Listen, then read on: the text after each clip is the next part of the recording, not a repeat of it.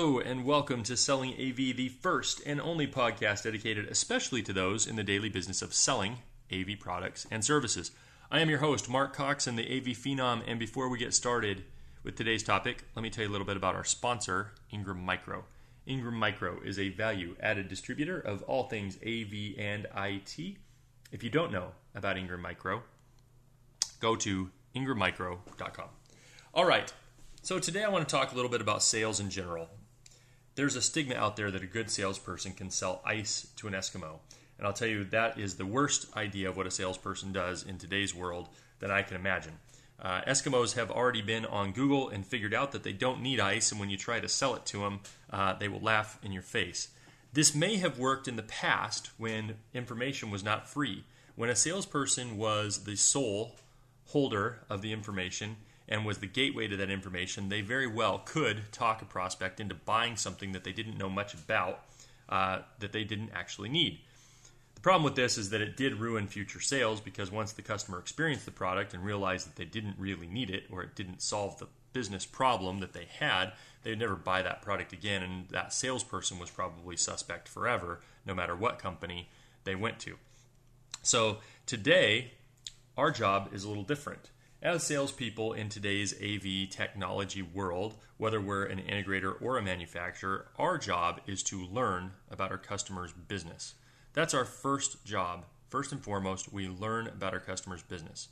Once we learn about our customer's business, we isolate the places that technology in general could help that business run better, could solve that business problem. And then once we know the customer's business and know where technology can solve their business problems, then, if we ourselves produce a product or provide a service that can solve that business problem, then we have something to talk about in terms of a sale. That's the best way for us to go about making sure that we're adding value to our clients' businesses. As a, uh, I guess, as an example, I work for a manufacturer.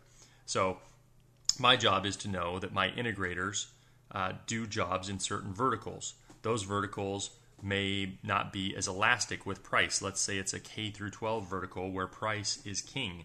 Then I know that my customer isn't very elastic in price. And if I have a product that costs more uh, or a lot more than my competitor's product, I know that just asking them to buy it is not going to be a good fit for their business. I need to connect the dots to tell them why that product that costs a little more is going to save some time and energy in install so that their total price to their client can stay the same while their frustration and the reliability of their system, frustration is reduced and reliability uh, goes up. If I can do that, then I have a sale, I have offered value to their business, and we have a relationship that can go on time and time and time again.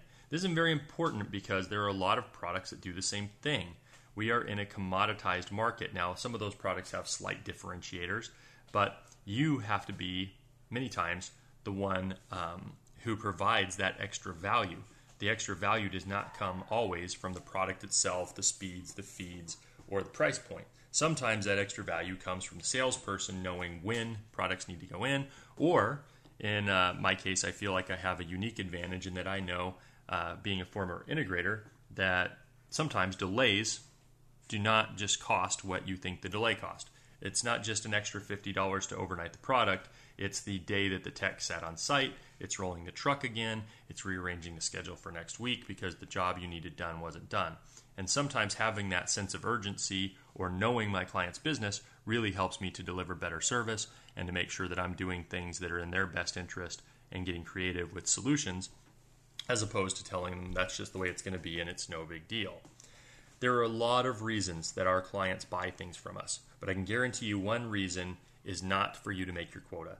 No one has ever bought anything from me just so that I could meet my number. I guarantee it, 100%. The only time I've ever made a sale is when I've been able to demonstrate value to the business. And if I am continually unable to demonstrate value, I will not uh, retain that business over time. So, as salespeople, our job learn our customers' business. Don't sell ice to Eskimos, they already know they don't need it.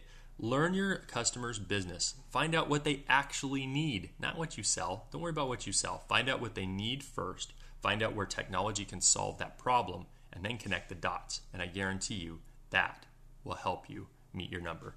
Mark Coxon was Selling AV. Think of this as your five minute manager